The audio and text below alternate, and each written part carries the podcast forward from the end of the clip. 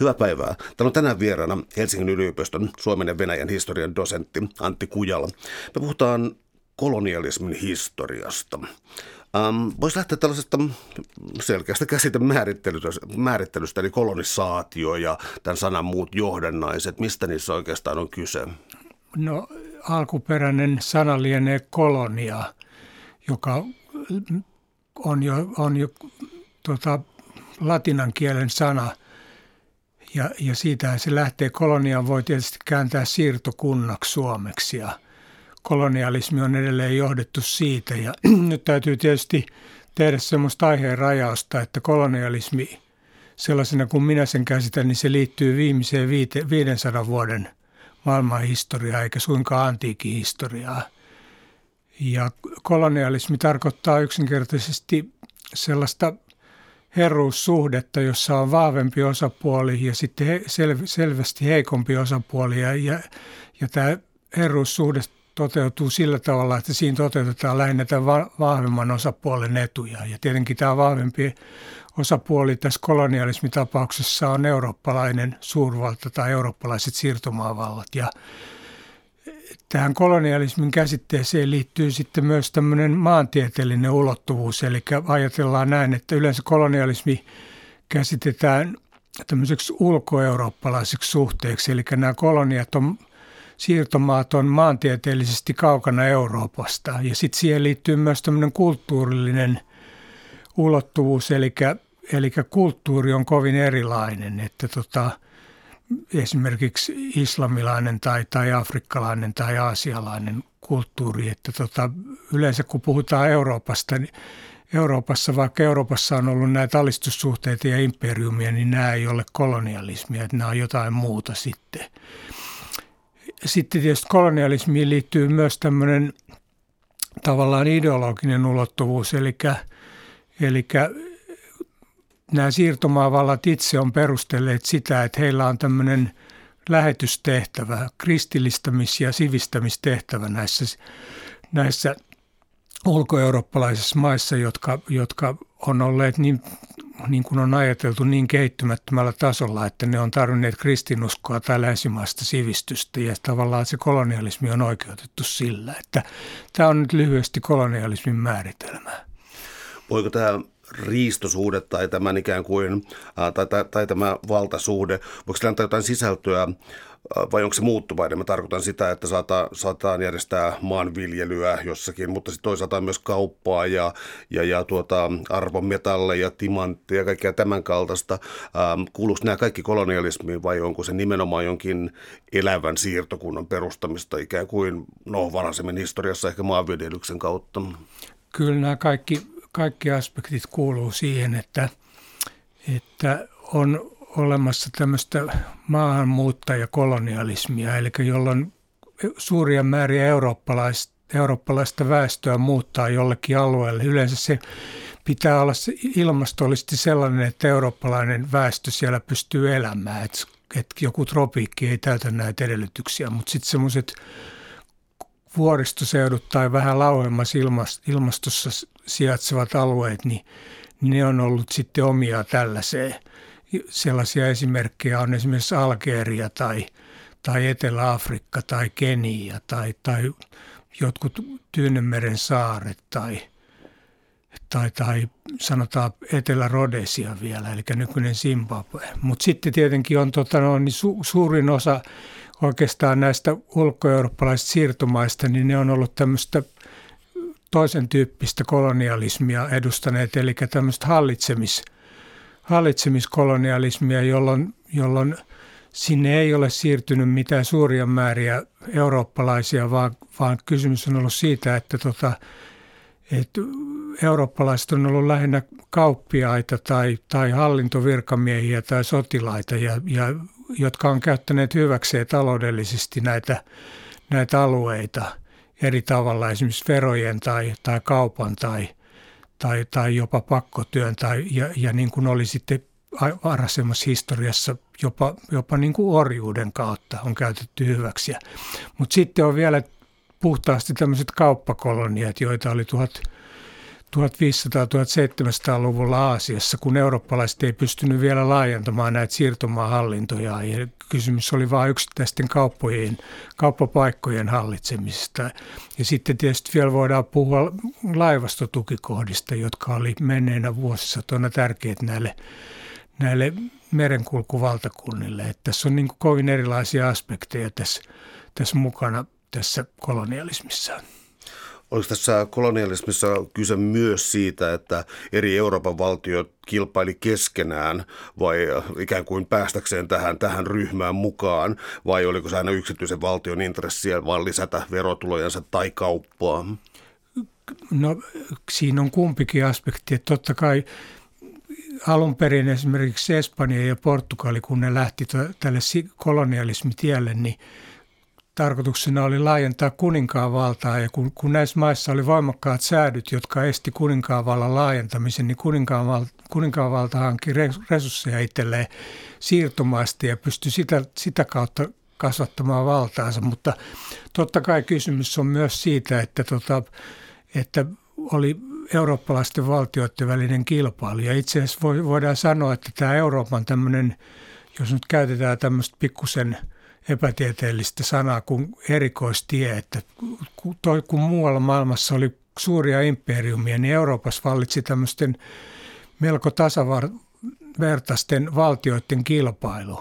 Ja, ja ne vei tietenkin tämän kilpailun sitten myös siirtomaihin ja voidaan nähdä esimerkiksi, että ja se sitten niin kuin tavallaan tämä kilpailu kiristyi jonnekin 1800-luvun loppua kohti. Et kun 1800-luvun alkupuolella tämä siirtomaiden jakaminen oli ollut jossain mielessä tämmöistä hyvä veli suhmurointia, että, että sulle ja mulle jaettiin näitä, niin sitten 1800-luvun loppupuolella niin, niin, niin niistä siirtomaista kilpailtiin melkein, melkein aseellisesti ja esimerkiksi kun englantilaiset ja ranskalaiset tai englantilaiset ja venäläiset joutu vastakkain, niin oltiin aika lähellä sotaa. Ja tota, oikeastaan niin kuin heikomman osapuolen, eli tässä tapauksessa esimerkiksi ranskalaisten, niin heidän oli pakko vetäytyä, koska todennäköisesti muuten, tila, muuten lopputuloksena olisi ollut jonkinnäköinen sota. Että ihan selvästi se kilpailu niin kuin kiristyi, kiristyi 1800-luvun loppupuolella, kun koko maailma oli melkein, muu, siis Euroopan ulkopuolinen maailma oli käytännössä katsoen jaettu kokonaan näiden siirtomaavaltojen kesken. Tottahan siellä oli sitten poikkeuksia Kiinaa ja Japania ja Taimaata ja, ja, ja Etelä-Amerikkahan oli vapautunut jo Espanjan siirtomaavallan alaisuudesta, mutta edelleenkin suuri osa, suuri osa maapalloa jaettiin 1800-luvun lopulla ja 1900-luvun alussa. No tämä ikään kuin tämän järjestelmän purkaminen tai purkautuminen joissakin vaiheissa niin ää, kesti yllättävän, tai en tiedä onko se yllättävän pitkään, mutta tuota, hajosi kuitenkin. Mutta jos mennään ensin tähän niin kuin, oikeastaan niin kuin tämän kolonialismin alkuun, niin pitäisikö siis tuijottaa mm, Portugaliin ja Espanjaan ja sitten nimenomaan tätä, että otetaan kuninkaalle maata? Siitäkö tavallaan kannattaisi lähteä? Onko se niin. hedelmällinen lähtökohta? No, no se on ainakin yksi lähtökohta ja sitten toinen lähtökohta on tietysti oli se, että tota, noi kauppatiet itään oli, oli sulkeutuneet tai ainakin ne oli hankalasti eurooppalaisten niin kuin käytettävissä, että oltiin tuonne lähi oli syntynyt Os, Osmanien valtakunta, eli Turkki. Ja joka hallitsi näitä kauppateitä, jotka, kulki maan Lähi-idän kautta tota Etelä- tai, tai Itä-Aasiaa ja, ja haettiin tavallaan niin kuin vaihtoehtoisia meriteitä. Tämä on tietysti yksi osa si, sitä. Ja, mutta kyllä tässä varmaan, niin kuin, niin kuin mä jo mainitsin, niin tämä eri siirtomaavaltojen välinen kilpailu, niin kyllä sillä varmaan tietynlainen rooli oli siinä. Ja sitten tietysti myös tämä kuninkaanvallan kasvattaminen, josta oli jo puhetta. Täällä on tänään siis vieraana dosentti Antti Kujala. Me puhutaan kolonialismin historiasta. No, sana kolonisaatio kuulostaakin jo niin kuin rumalta korviin nykyään, mutta Oliko siinä alun perin rasistisia elementtejä? Siis sillä tavalla, että katsottiin, että tämä alkuperäisväestö, missä olikaan, on sivistymätöntä tai ää, alempiarvoisia tai alempia ihmisiä tai jotain tällaisia. Onko siinä aina ollut tämä rasistinen elementti vai mä olin lukeminen sun kirjasta sellaisena että se ähm, pahenee ikään kuin, mitä lähemmäksi tullaan nykypäivään?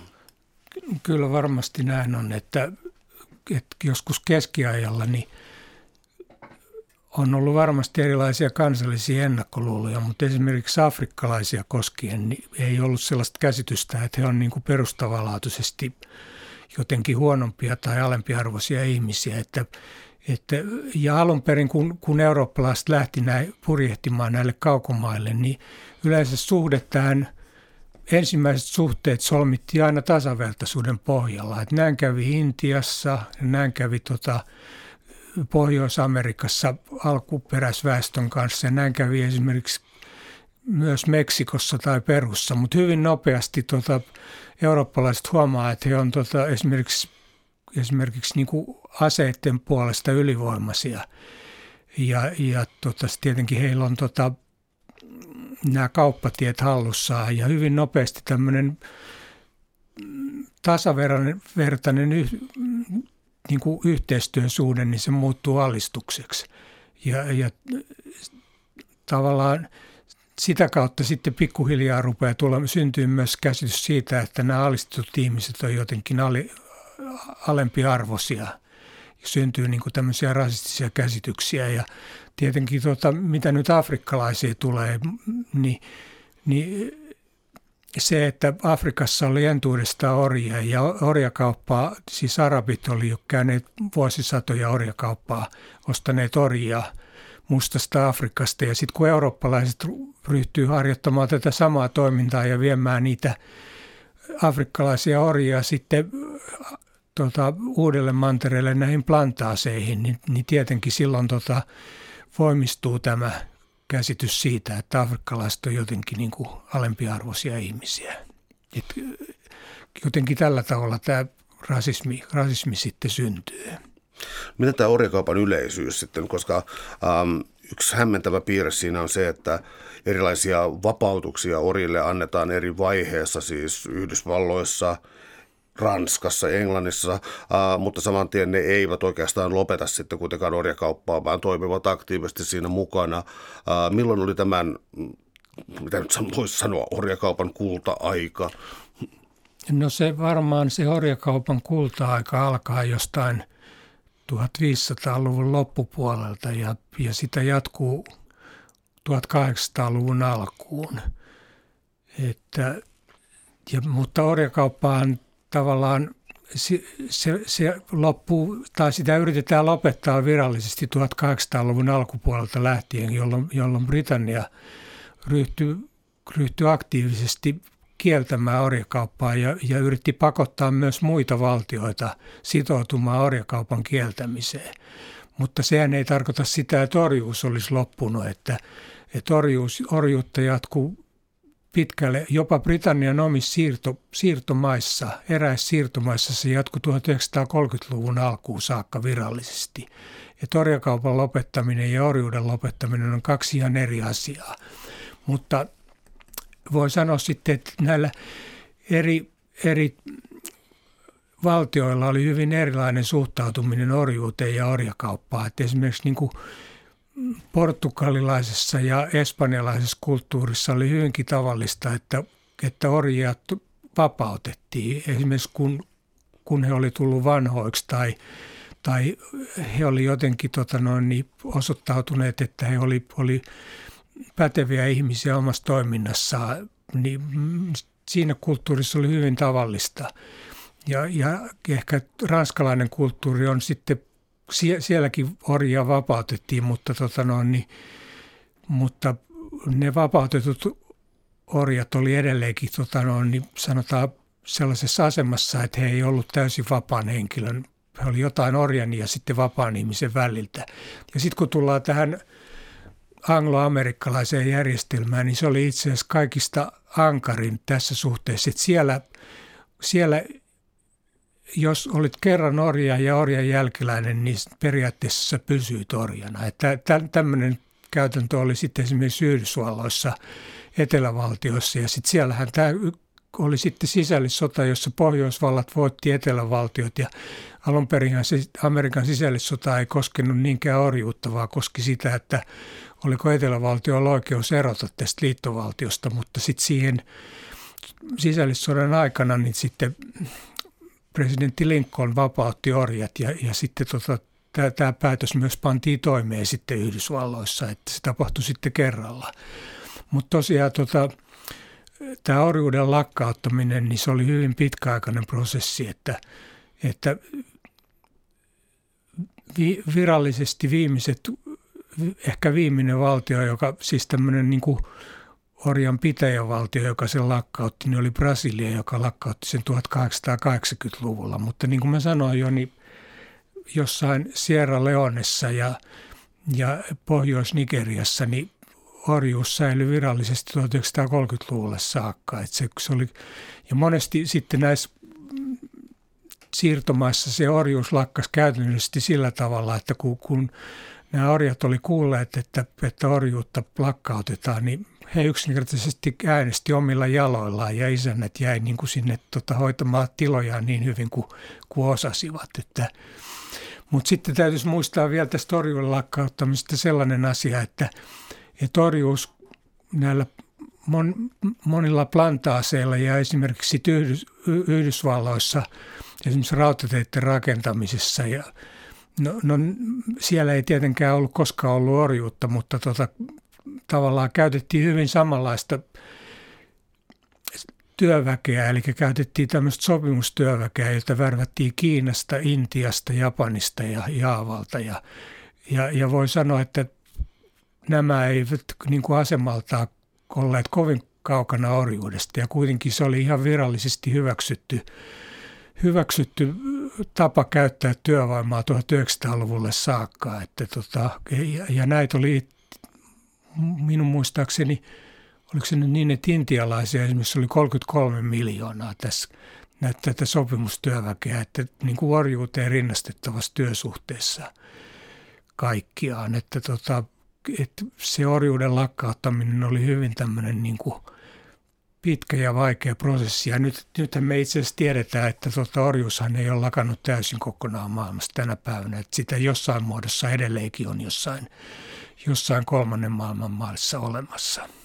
No tullaan sitten toisen, toiseen kaupan muotoon, jonka merkitystä ei myöskään oikein voi vähätellä, eli maustekauppa ja erityisesti Britannian osuus siinä. Eli siinä on valtavia eräänlaisia yhtiöitä toimittamassa tätä, ja se tietenkin vaikutti myös paikalliseen kulttuuriin, josta näitä mausteita haettiin.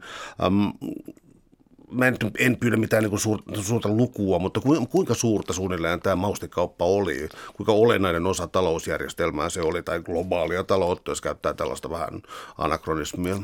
No, on vaikea sanoa ihan noin kvantitatiivisesti, että mikä sen suuri osuus, mutta joka tapauksessa sillä oli hyvin, hyvin huomattava osuus, koska mausteissa on se ominaisuus, että ne painaa vähän, eli niitä voitiin kannatti kuljettaa pitkiä matkoja laivalla. Et sen takia, ja toisaalta sitten niiden arvo oli, tota, ne oli, ne oli niin kuin periaatteessa kullan tai hopeana verosta tavaraa, kun ne oli kaukaa tuotu Eurooppaan. Eli tota, ne oli erittäin olennainen osa tota, sanotaan uuden ajan alun, alun tota, noin, niin ulkomaan kauppaa.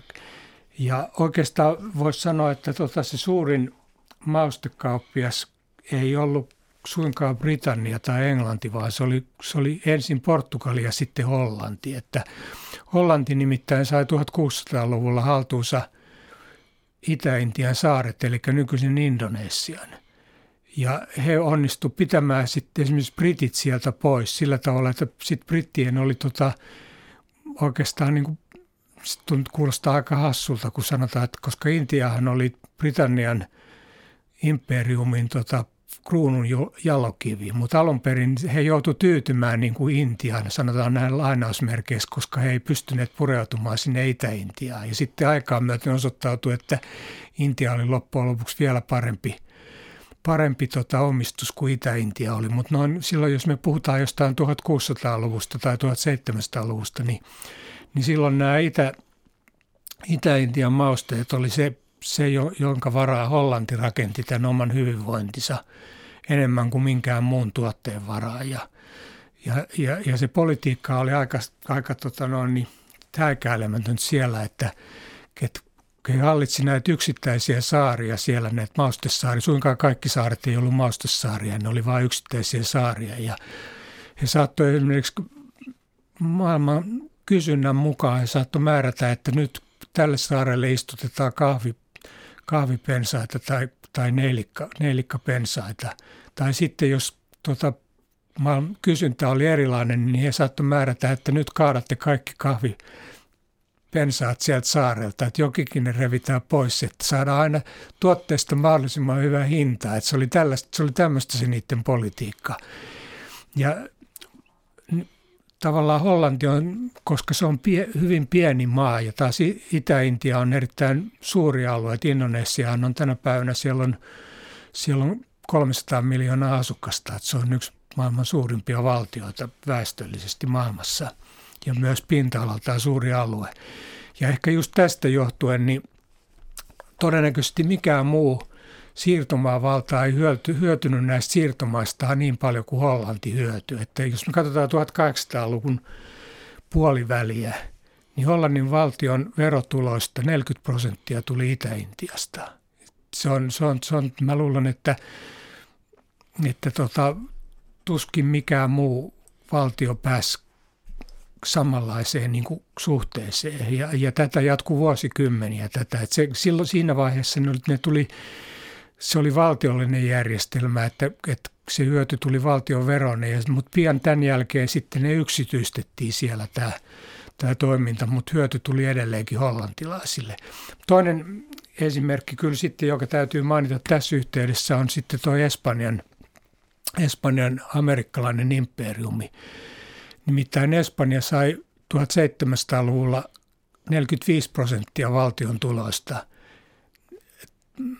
Amerikasta, mutta tuota, Espanja toisin kuin Hollanti ei osannut käyttää hyväkseen näitä rahoja. Espanja kävi alituisia sotia ja, ja, ja, ja se oli niin kuin taloudellisesti huonosti kehittynyt valtio verrattuna näihin Länsi- ja Pohjois-Euroopan valtioihin. Ja yleensä kävi niin, että nämä rahat meni hyvin nopeasti muiden kuin espanjalaisten taskuihin. Eli vaikka Espanja sai, sai valtion tuloista 45 prosenttia tästä imperiumista, niin se hyöty meni itse asiassa varmaan Briteille ja hollantilaisille ja saksalaisille ja ranskalaisille. Että tota, siinä mielessä Espanja aikana nyt rinnastaa Hollantiin, mutta Hollanti varmaan rakenti tämän pitkän ajan varallisuutensa enemmän tämän siirtomaa valtassa varaa kuin, kuin todennäköisesti mikään muu, mikään muu eurooppalainen valtio. Näitä on hirveän vaikea tietysti tota noin, niin, verifioida ihan tarkkaan, että mikä se tilanne on ollut, mutta että nämä on tietenkin vain arvioita, mutta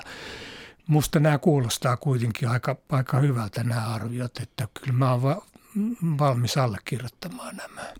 Jatketaan tuosta vielä ihan kohta. Täällä on tänään siis vieraana dosentti Antti Kujala. Me puhutaan kolonialismin historiasta. Se, mistä mä haluan jatkaa, on siis se, että Hollanti on yksi näitä maailmanhistorian kapitalismin kehdoiksi sanottu niin markkinatalousmaa, johtuen siis osittain tietysti maantieteellisistä asioista ja kaupasta, tämän kaltaista asioista.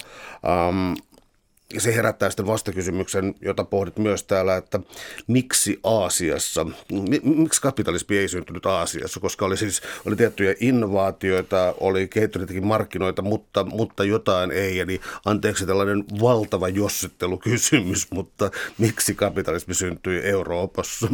No se on aika pitkä kertomus siinä mielessä, että varmaan yksi perustava syy on se, jonka, johon tässä viitattiin aikaisemmin, oli se e, eurooppalaisten valtioiden kilpailu, kun ei ollut yhtä suurta imperiumia Euroopassa, vaan oli keskenään kilpailevia valtioita, niin sitä kautta tavallaan tuli semmoinen järjestelmä, että, että tota, kuningasvalta ja valtio, niin se joutui aina neuvottelemaan yhteiskunnan kanssa veroista ja sotaväenotoista. Ja aluksi se tietenkin neuvotteli pelkästään yhteiskunnan eliitin kanssa, mutta pikkuhiljaa tota, tilanne muuttui sillä tavalla, että myös niin kuin laajempia kansankerroksia viimeistään 1800-luvulla tuli mukaan tähän neuvotteluprosessiin. Ja tästä seurasi tavallaan semmoinen niin kuin yhteiskunnan tämmöinen tietynlainen moniäänisyys, että yhteiskunta ei ollut niin kuin siellä vallitsi, erila, oli erilaisia niin kuin, yhteiskunnallisia piirejä ja, ja, ja, ja tämä ja sitten tämä kilpailu tavallaan edisti, edisti myös sitten tuota kapitalismin kehitystä Euroopassa. Ja, ja tota, esimerkiksi tieteen kehitystä ja teknologian kehitystä ja, ja, ja, ja tiet, sitten tietenkin tähän liittyy myös nämä siirtomaavallat, että tota, ei voi sanoa, se olisi liiottelua sanoa, että tota, teollinen vallankumous ja länsimaiden tämmöinen ylivoimaisuus muuhun maailmaan verrattuna, että se johtuisi pelkästään kolonialismista, että näin ei missään tapauksessa ole, vaan tota, esimerkiksi teollinen vallankumous, niin, niin se oli aika pitkälle, pitkälle kuitenkin tota, kunkin maan ja nimenomaan Britannian ja, ja sitten myöhemmässä vaiheessa Ranskan ja Saksan ja Hollannin niin kuin sisäisen kehityksen tulosta, mutta totta kai, totta kai tällä siirtomaakaupalla oli oma osuutensa myös näistä tämän varallisuuden kehittymisessä, mutta se ei ollut varmaan ratkaiseva syy. Ja nyt jos me taas sitten katsotaan, Kiinaan on se, tota, se oikeastaan, jota yleensä verrataan sitten länsimaihin. Tosin, tosin yhtä hyvin voidaan, lähes yhtä hyvin voitaisiin verrata Japania tai Intiaa. Ne oli myös hyvin pitkälle kehittyneitä maita. Ja, ja Kiinassa esimerkiksi on olemassa on, on tämmöinen dynastia ja siellä ei ole mitään tällaista. Siellä, siellä on itse asiassa vieras, vieras peräinen dynastia, eli Mantsu-dynastia, joka hallitsee näitä han-kiinalaisia, joka pelkää asettaa paljon veroja han-kiinalaisille, koska se pelkää oman asemansa puolesta. Ja si- siellä ei ole mitään tällaista niin kuin neuvottelusuhdetta yhteiskunnan, siis nimenomaan niin kuin joka olisi institutionalisoitu tämmöinen neuvottelujärjestelmä, parlamentin tapainen järjestelmä, jolla, jolla valtio ja sitten yhteiskunta neuvottelee näistä rasituksista ja veroista. Ja tämän, siellä ei ole mitään tällaista. Ja sitten voi sanoa, että tota, Kiina oli niin tavallaan Kiinan tämmöinen innovatiivinen innovatiivisuus oli ollut huipussaan joskus 1200-1300-luvulla, jolloin siellä oli tehty paljon erilaisia keksintöjä, Ru, ruutia, tota, kompassia, paperiraha ja kaikkea tällaista, ja kirjan painaminen – ja Kiina itse asiassa oli aika pitkälle menettänyt tämän innovatiivisuutensa. Ja sitten Kiinalla oli vielä semmoinen asenne, että, oli tämä, että Kiina on niin kuin keskustan valtakunta ja he, he ei tarvitse mitään muualta maailmasta ja muu maailma on niin kuin barbaareja tähän keskustan valtakuntaan nähden ja he ei tarvitse mitään brittien tavaroita eikä yhtään mitään ja heillä ei ole mitään oppimista sieltä. Ja tämä asenne oli tietenkin sitten semmoinen, niin kuin, joka esti sen, että – että tota, Kiinasta ei missään tapauksessa olisi voinut tulla teollistumisen edeltäjä, eikä siellä ollut mitään sellaista, joka niin kuin,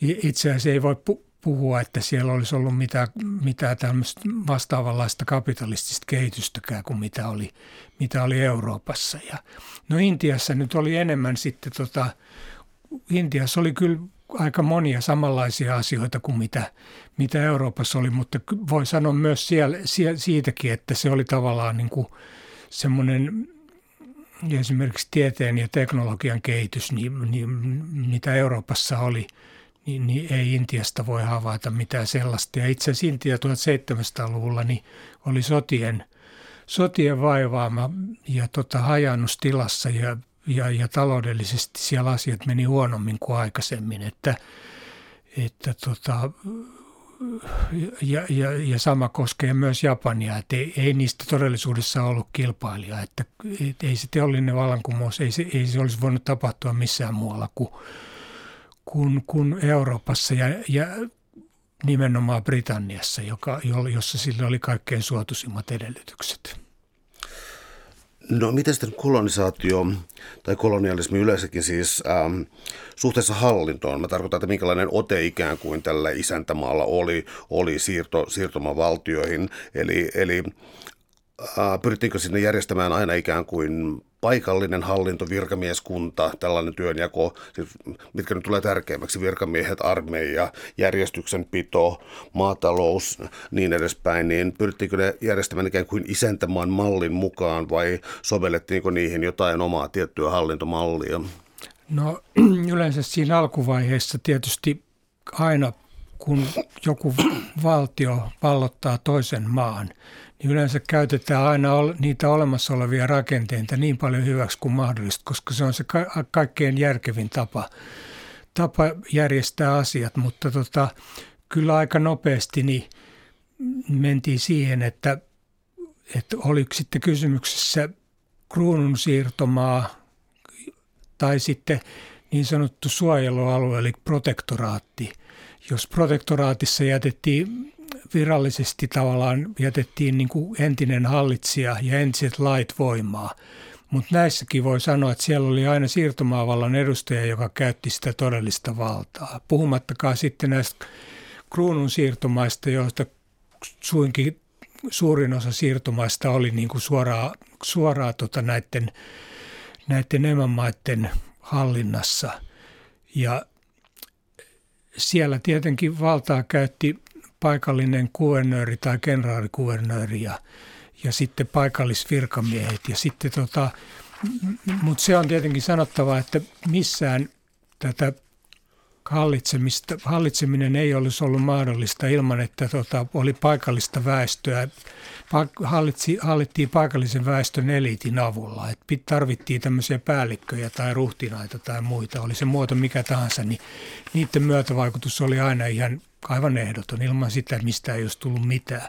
Mutta päätösvalta oli kuitenkin aina – aina näitä, näillä eurooppalaisilla, puhuta, puhutaan me nyt sitten kokonaisen siirtomaan kuvernööristä tai kenraalikuvernööristä tai tai paikallisvirkamiehestä. Ja tässä on vielä se jännä, jännä aspekti sitten, että kun Euroopassa nyt tietenkin va- valtiosta vaihdellaan, mutta joka tapauksessa ihanteena oli ainakin, ainakin esimerkiksi Britanniassa oli tämmöinen vallanjako, eli että tota, jaetaan, jaetaan parlamentaarinen valta ja sitten hallinnollinen valta ja tuomiovalta toisistaan.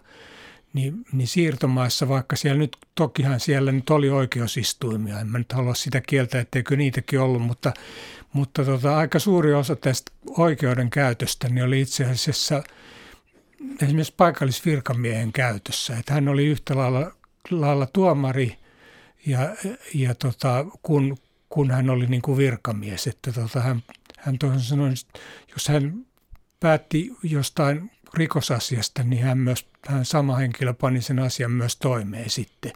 Ja sitten tota, esimerkiksi Britannian kohdalla, niin se lainsäädäntö, jota Britannian siirtomaissa sovellettiin, niin se oli yleensä tota, se ei, sen siirtomaan lainsäädäntö ei saanut olla Britannian lainsäädännön kanssa ristiriidassa, mutta se lainsäädäntö, jota niin sovellettiin, niin se oli kuitenkin pääsääntöisesti kenraalikuvernöörin antamaa lainsäädäntöä. Eli toisin sanoen tässä tapauksessa niin hallintovirkamies toimi lainsäätäjänä ja sitten varmaan myös valvoi sitä, oli se ylin, ylin niin kuin oikeudenvalvoja, että valvoa, että, että oikeutta noudatetaan. Että tota, tämä poikkesi niin kuin hyvin paljon siitä, mitä nyt ainakin 1800-luvun lopulla tai 1900-luvun alussa niin kuin yleensä Euroopassa noudatettiin. Eli tätä vallan, vallan jakoa.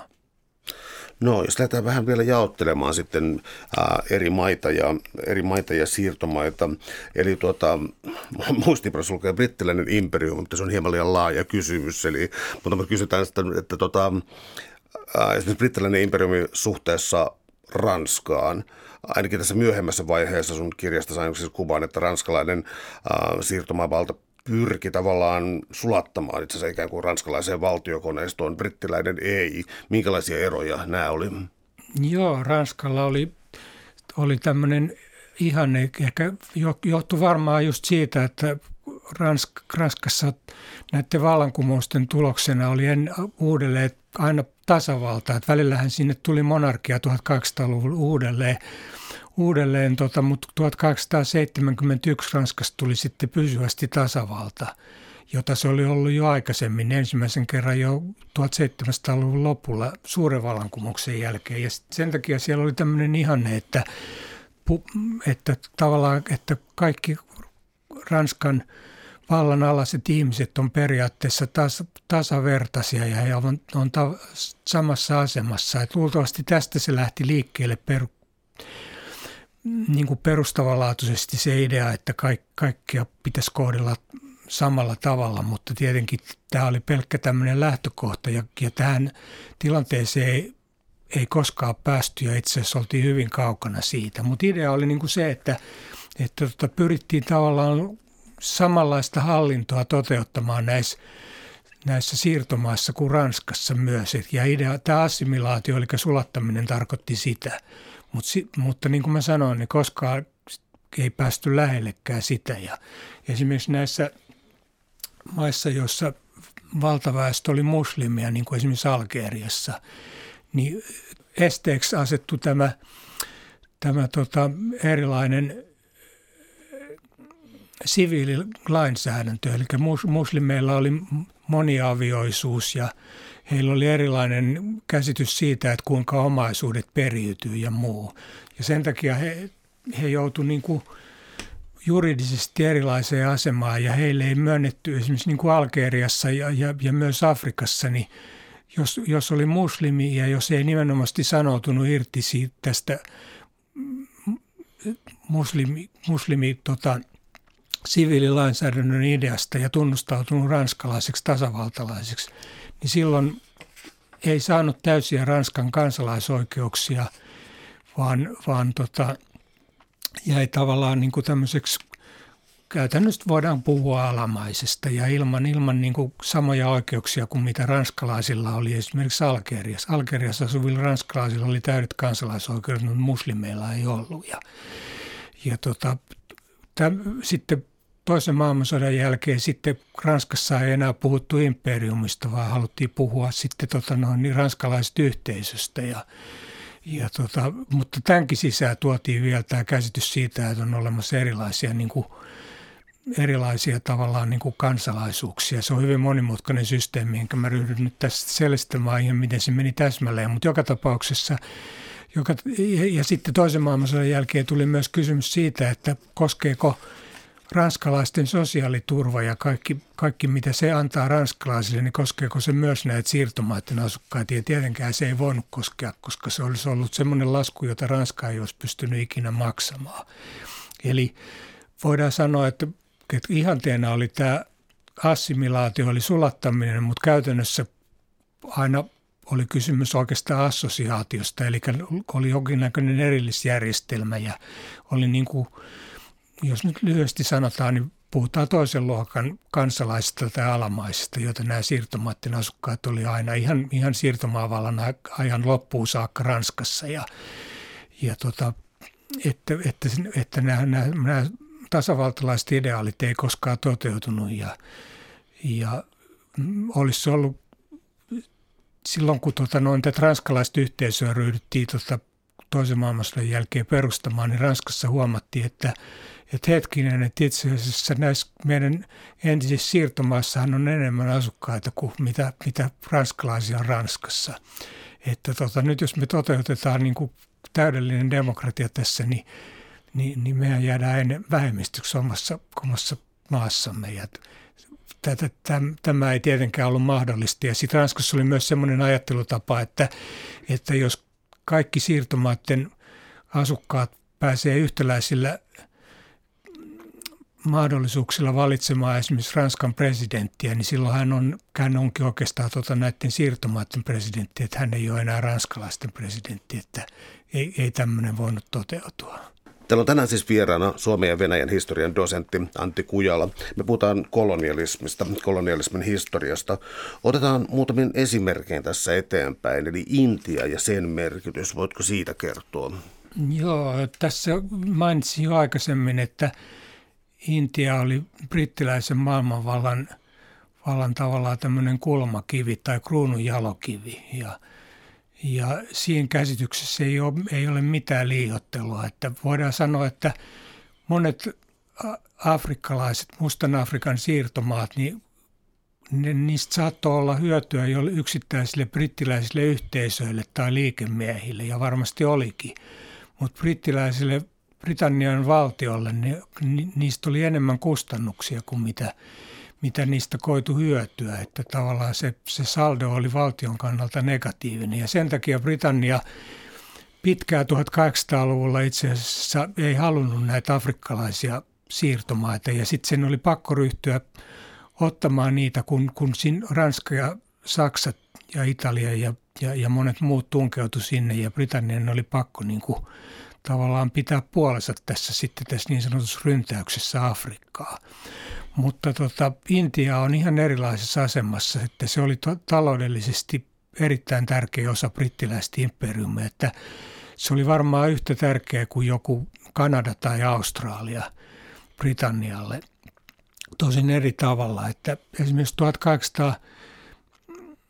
1800-luvulla niin voi sanoa, että Britannia pystyi pysymään vapaakaupassa ainoastaan sen ansiosta, että sillä oli Intia ja, ja, ja sitten tämä tämmöinen muu ei-valkoinen imperiumi, koska, koska Yhdysvallat ja Saksa oli kehittäneet sellaisia teollisuuksia 1800-luvun loppupuolella, jotka oli itse asiassa kilpailukykyisempiä kuin brittiläisten, brittien vanhempi teollisuus. Ja ne oltaisiin koko ajan markkinoita niitä. Ja Britannia oli kauppatase, kauppatase Saksan ja, ja Yhdysvaltojen kanssa oli negatiivinen. Ja ennemmin tai myöhemmin, jos tämmöinen tilanne olisi vallinnut ilman Intiaa, niin, niin Britannia olisi ollut pakko luopua vapaakaupasta ja mennä asettaa jotain tulleja.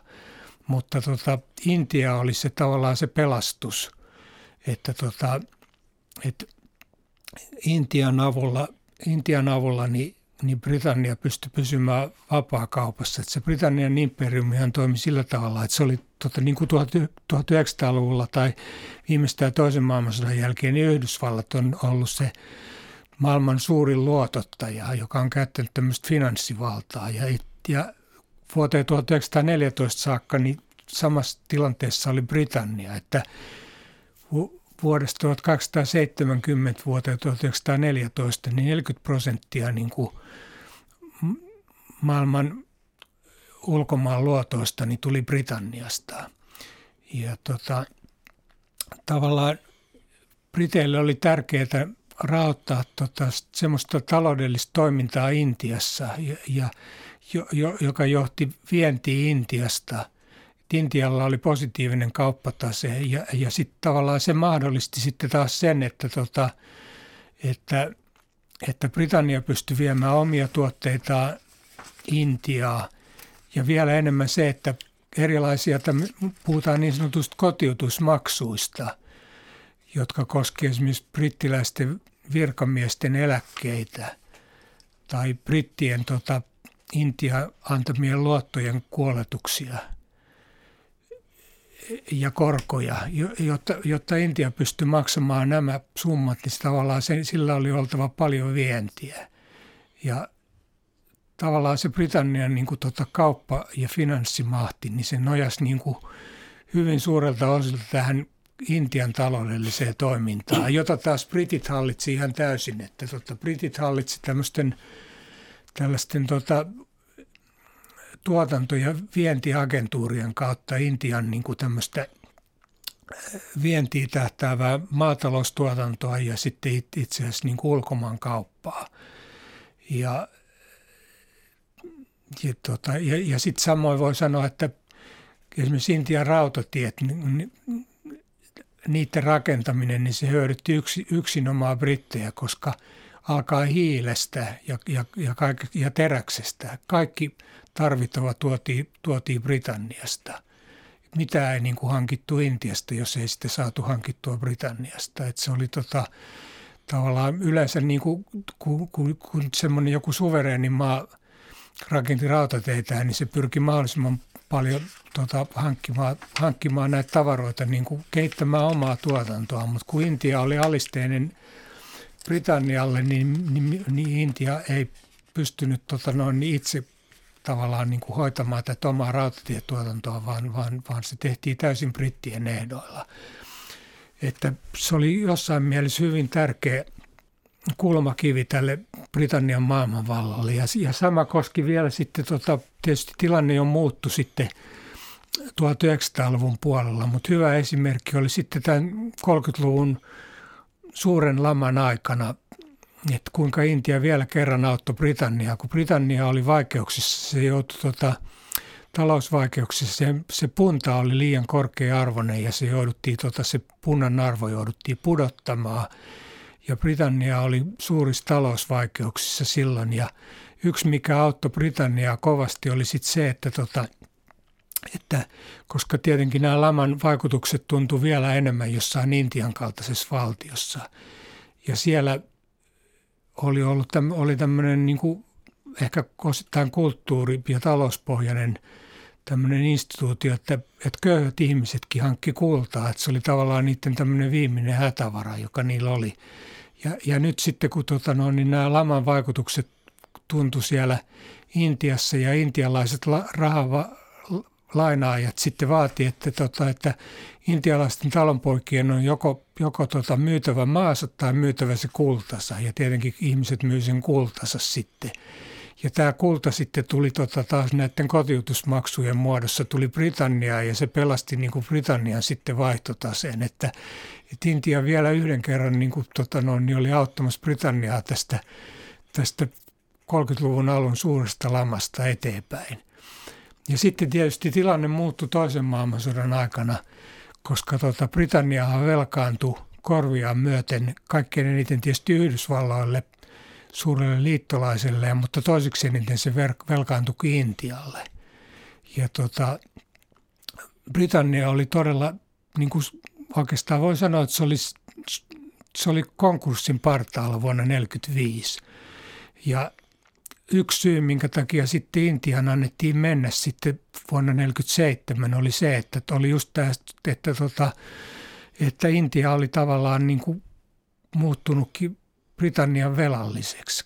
Eli tota, no, ne oli nämä suuret velat, joita Britannialla oli, että tota, se teki tavallaan Briteille helpommaksi irtaantua siitä Intiasta kuin aikaisemmin. Että tämä aikaisempi suhde oli muuttunut toisen maailmansodan aikana täysin ja tietenkin siihen, että, tota, että Intia pääsi eroon Britanniasta, niin, niin se johtui tietenkin intialaisten omista pyrkimyksistä myös ja tästä maailman tilanteesta. Mutta yksi syy oli, oli joka, joka johti tähän Intian itsenäistymiseen, oli myös se, oli se, että nämä taloussuhteet oli keikahtanut toisen maailmansodan aikana ihan täysin päälailleen.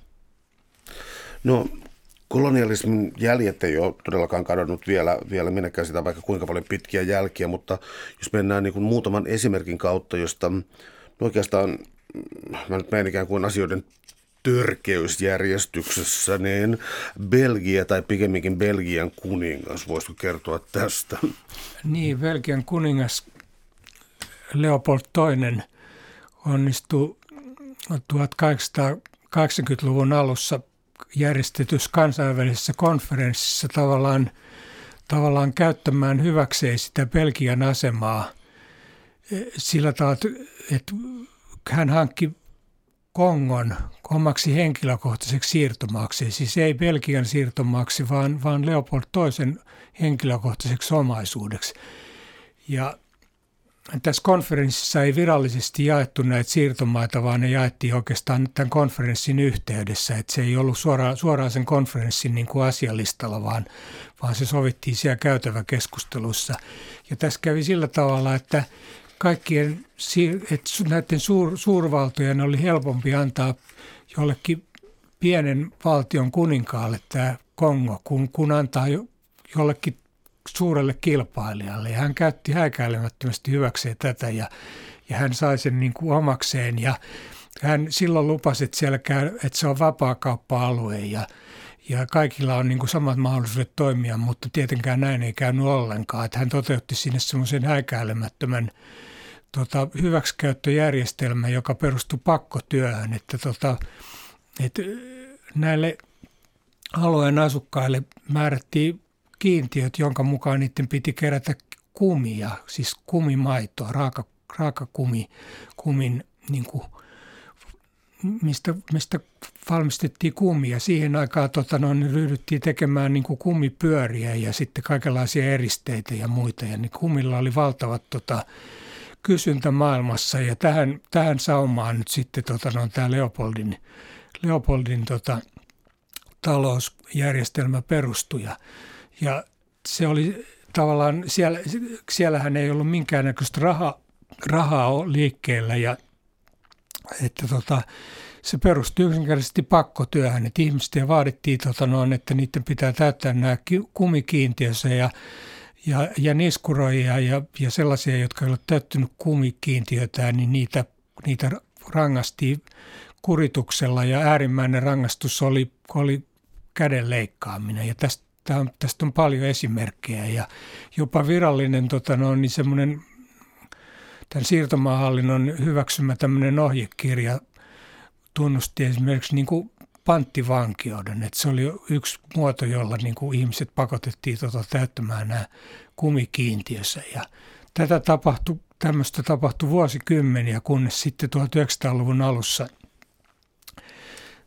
tähän kiinnitettiin huomiota. Kiinnitettiin nimenomaan huomiota siihen, että, tota, että, että Belgiasta ei viety oikeastaan mitään. Kongoa muuta kuin tuota kivääriä ja kiväärin patruunoita ja sieltä tuotiin paljon, tuotiin paljon kummia, kummia pois. Ja sitten ryhdyttiin ihmettelemään, että mikä, miten, mikä tämmöinen järjestelmä on. Ja sitten tästä tuli tämmöinen kansainvälinen skandaali sitten ja, tota, ja loppujen lopuksi 1908 Leopold toisin oli luovutettava se siirtomaa sitten Belgian hallintaan. Mutta tästä täytyy nyt sanoa, että, että samanlaiset, samanlaiset pakkotyömenetelmät oli käynnissä myös Ranskan, Ranskan ja Saksan afrikkalaisissa siirtomaissa, että tota, ei, ei ne ollut paljonkaan parempia, että oikeastaan tota noin, jos, jos kuningas oli tavallaan hyötynyt siitä, että hän oli tämmöisen vähäpäätöisen maan – hallitsija silloin 1880-luvulla, niin nyt tavallaan se kääntyi häntä vastaan, että nämä suuret valtiot ei joutunut häpeäpaaluun, että sinne pantiin vain pienen valtion yksittäinen kuningas ja, ja, ja, ja sitä, että mu, muualla oli harjoitettu samanlaista, samanlaisia pakkotyömenetelmiä, niin siitä, siitä se opittiin tietämään vasta vuosikymmeniä myöhemmin mihin tällainen ikään kuin riippuvaisuussuhteen, valtiollisen riippuvaisuussuhteen tekeminen hajosi? Ää, tämä, oliko tämä hajoamisprosessi kuitenkin suhteellisen nopea? Kyllä, se oli, kyllähän se kesti vuosikymmeniä tavallaan. Että voisi sanoa, että tota, oikeastaan tämä dekolonisaatioprosessi käynnistyi heti toisen maailmansodan jälkeen. Tokihan semmoisia pyrkimyksiä tavallaan oli ollut jo aikaisemmin, mutta mutta varsinaisesti, varsinaisesti se käynnistyi varmaan sen takia, että toinen maailmansota oli heikentänyt näitä suuria siirtomaavaltoja, eli, eli Britanniaa ja Ranskaa. Ne oli kumpikin kärsineet kovasti tästä, tästä sodasta ja, ja tota, sen tuloksena, tuloksena niin sitten tämä dekolonisaatioprosessi lähti käyntiin ensin Aasiasta ja 1960-luvun alussa se sitten siirtyi myös koskemaan myös Afrikkaa ja voi sanoa, että ehkä niin kuin suurin osa siirtomaista oli vapautunut sitten vuonna 1975, että se oli noin 30, 30 vuotta kestänyt tämä prosessi, jossa tämä kolonisaatio purkautui ainakin muodollisesti, että varmaan kun, kun ajatellaan, että toisen maailmansodan jälkeen ryhdyttiin, luotiin yhdistyneet kansakunnat ja hyväksyttiin tämmöinen Atlantin julistus, joka, jossa todettiin, että kaikki kansakunnat on tuota tasa, tasavertaisia ja, ja tuli, tuli YK perustuva maailmanjärjestelmä, niin oli aika vaikea perustella sitten kolonialismia enää sellaisena kuin, kun se siinä vaiheessa edelleenkin vielä oli, eli selvästi tämmöinen herruusjärjestelmä – että tota, se, se tuli niin kuin aikansa pää, päähän yksinkertaisesti sitten vaan toisen maailmansodan jälkeen. Suuret kiitokset keskustelusta Antti Kujala. Oli ilo.